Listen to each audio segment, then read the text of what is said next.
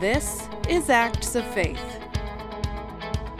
Every day, World Team works to transform communities, make disciples, and reach the unreached. Our unique teams innovate, multiply, and expand the reach of the gospel. Our vision and aim to make Jesus known. Together, we share the hope of the gospel on a global scale by meeting the needs of communities. These are our acts of faith. Jerry and Carolyn have served with World Team for many years, taking on various roles in Europe and Australia. We spoke with them about one of our guiding principles, a reliance on prayer. They reflected on what prayer has meant to them and shared encouraging stories about the effect prayer has had on their ministries. What does reliance on prayer mean to you and your ministry? I think the story that comes to mind is when we had been in France, we had arrived, we had gone through language school, we had moved into our neighborhood, and it was it was a brand new a brand new neighborhood for us. There was no church there, and we were trying to break in and make friends. And of course, when you arrive, we didn't know anybody in our street. We knew very few people, and I remember I remember thinking to myself, how are we ever going to get to know people? There and how are we ever going to break in? How is this ever going to happen? And our town was just outside of paris and so a lot of the people there would go early in the morning into their work in multinational companies. They'd come back late at night during holidays they'd be gone. And i just remember not having any idea how we were ever going to break in. And um, one one afternoon I had been I had been out doing an errand and I was coming back to our house and it was a rainy wintry day. The the clouds the sky was completely gray. There was a drizzle falling and as I came down I looked down our street and it was empty. It, the, the street was empty. All of the all of the gates were closed and I remember looking down that street and saying that's my ministry. It's an empty street with closed and locked gates and how is we how are we ever going to break in and then I, I really think at that point I had a vision uh, as I looked down that street, and in my mind's eye, I saw, I saw like these dark figures down the street uh, in front of various houses, and and as I and as I looked, and in my mind I could see these people there. I realized that these were people who supported our ministry, uh, many of them back from in the U.S., but who supported our ministry and who were regularly praying for us and regu- regularly holding up our town uh, to God in prayer. And all of a sudden, I realized I'm not alone. There's a very powerful force of people who are praying for me. And, and in many ways, that was a turning point in my ministry where that, that loneliness, that despair, that lack of knowing what to do went away. And I realized there's a whole power of prayer behind us. And at that point, it started to break open. We started to make friends. Those networks led to other people. And before you knew it, we couldn't walk down the street through our town without having at least three or four conversations along the way. I think one example to me of prayer and the partnership in prayer is uh, one of the supporting our supporting churches. The pastor would often write to us uh, and ask us specific prayer points on individual people. Hey, you haven't talked about, and I'll just uh, use any name, a French name, Didier. You haven't talked about Didier for a while. Um, tell me, how are things going with him? How's his new job? How's his relationship with his wife? And how can I be praying for Didier? And that someone was carrying the concern that we had for Didier's spiritual growth really encouraged us that we were not alone, that everything was not resting upon us and Didier's spiritual growth, but that there were other people concerned about him.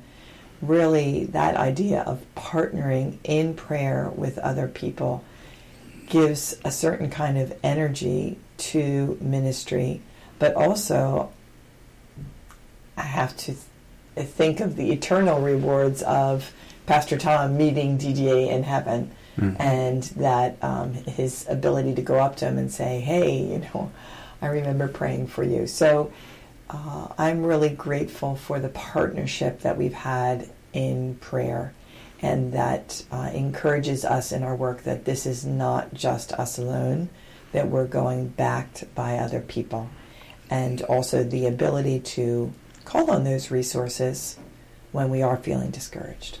You have been a part of World Team's Paris Prayer Conference for many years.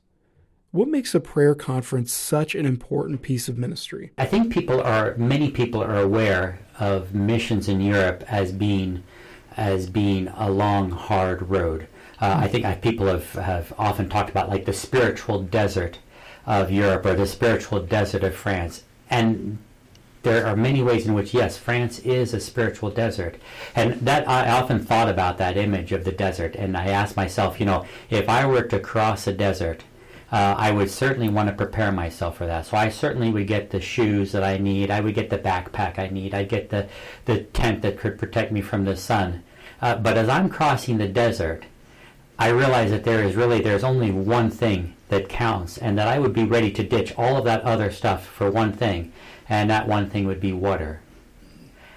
And I think in our ministry, when we minister in a desert, the equivalent of water is prayer. And the prayer conference has been an example of that. So oftentimes we are working in places where we work for a long time and it, it, takes time to build momentum. It takes time to build relationships. It takes time to answer all of people's uh, questions. It takes it takes time for people to to get past all of the things that block them from coming to Christ.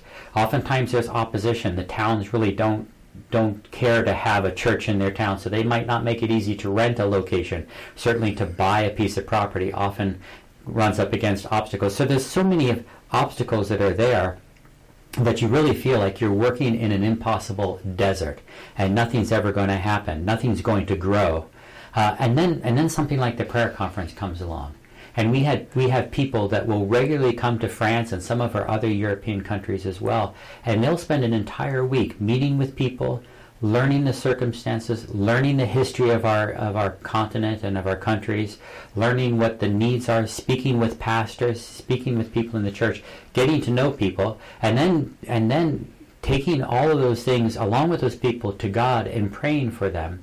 And just that rich experience of the work of getting to know a country and getting to know a context and then spending that much time in prayer uh, for those things and asking for the Lord to open up doors that have been closed uh, the remarkable thing is that after every prayer conference, we see answers to prayer. Mm-hmm. Within the weeks that follow, sometimes even during the conference themselves, we'll get a telephone call saying, you know, the mayor has agreed to allow you to use this building or whatever it might be. But we will always see com- uh, answers to prayer.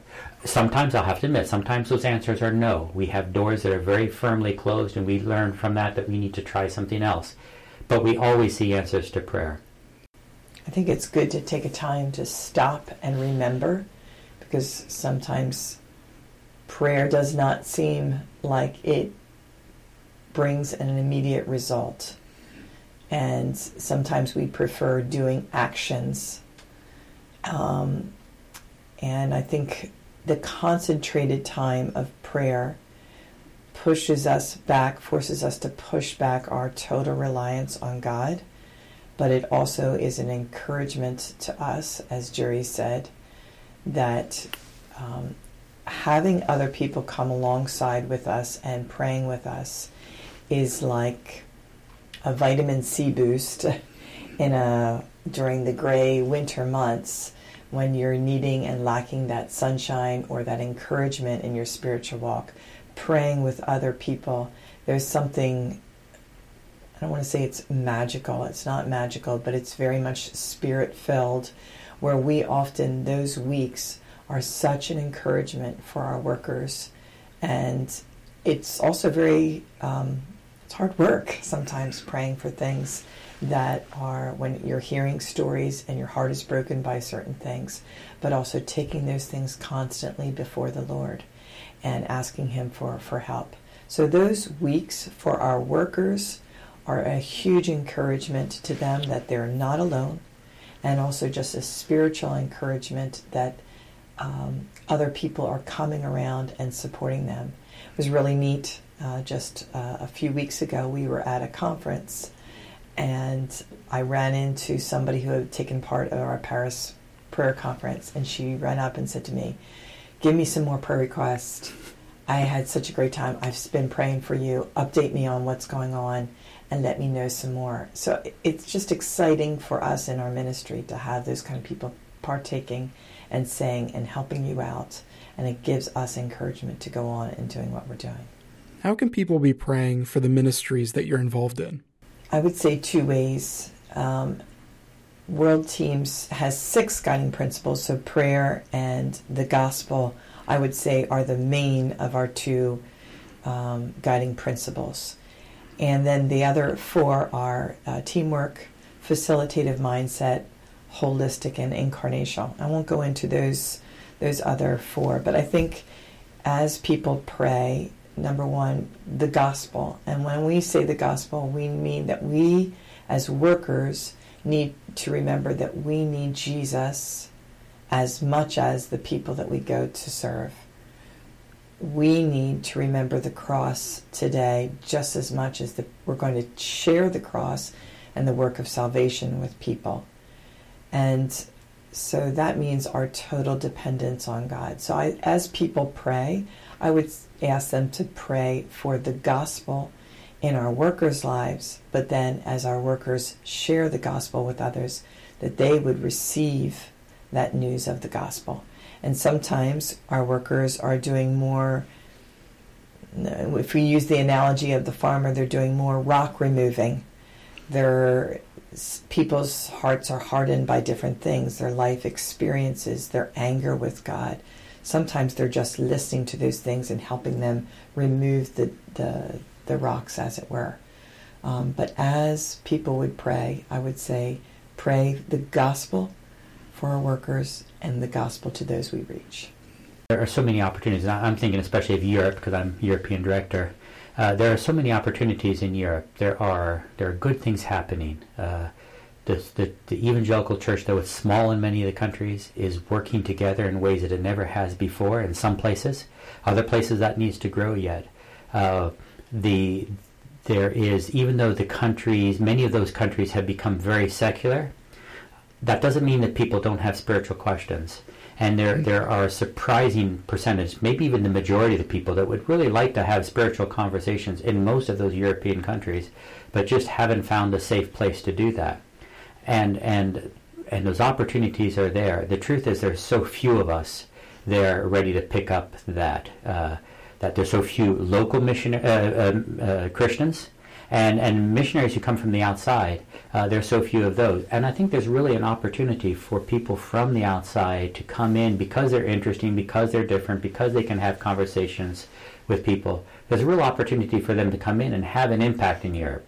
We just need to pray that the Lord calls more people to do that. The opportunities are there, but we really do need to pray that the Lord will send more workers, uh, especially into Europe. Are there any other stories that you'd like to share about the impact of prayer in your ministry? Often, when we come to prayer, it's us often bringing our prayer points to the Lord, thanking Him, worshiping Him, telling Him what's on our heart. I think it's hard for me sometimes to, to be quiet and to listen. Mm. And um, there have been some very impactful times where I definitely sensed while I was praying that the Lord was speaking and showing me things in my life that I needed to hear.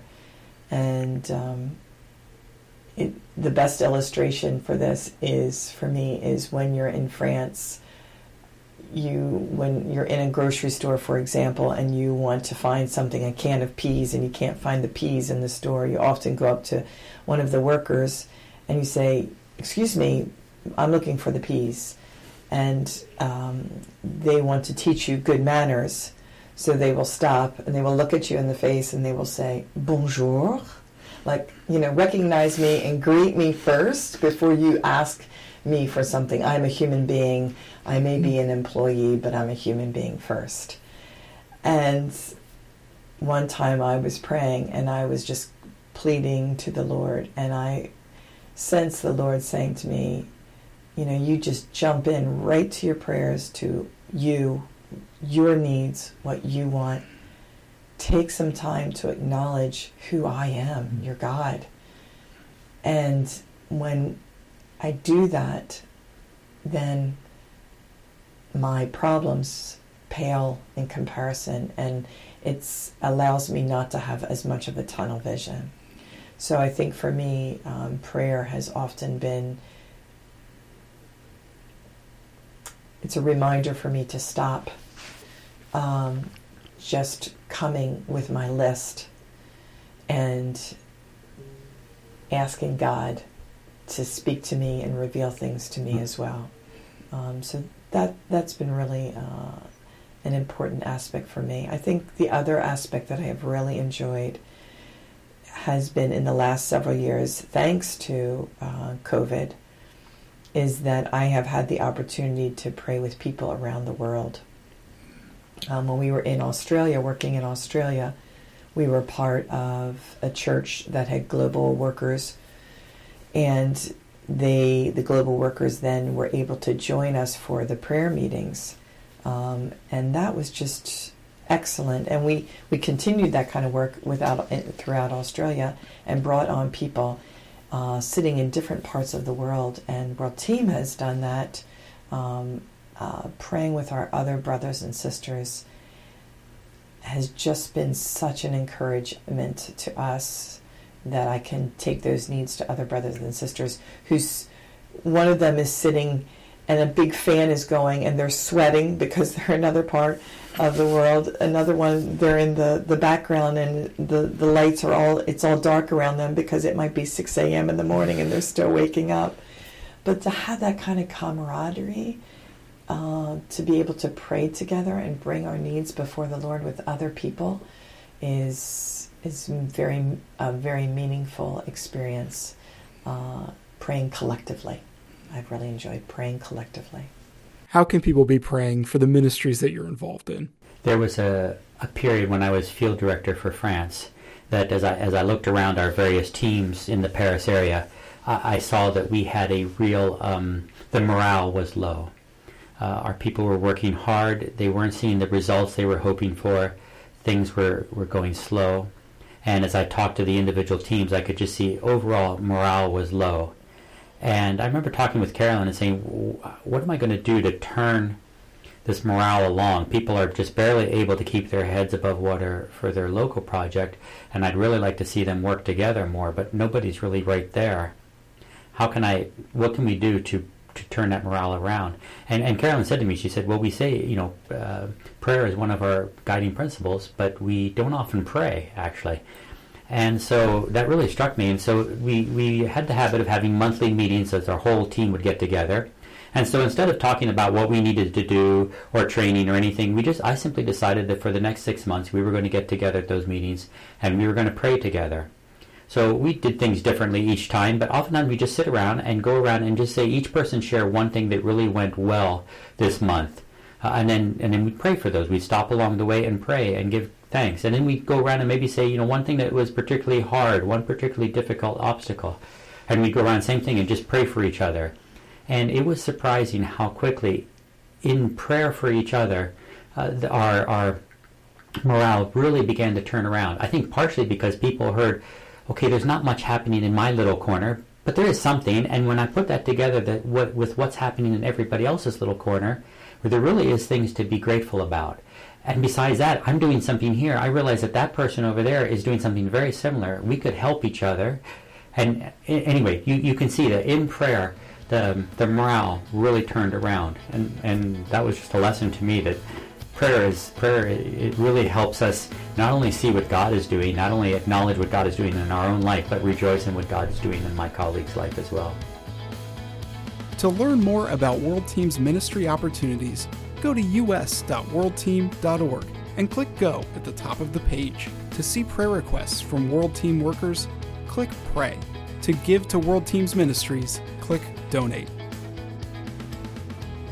This has been acts of faith a podcast by World Team US. For more information on World Team and its ministries, visit us.worldteam.org.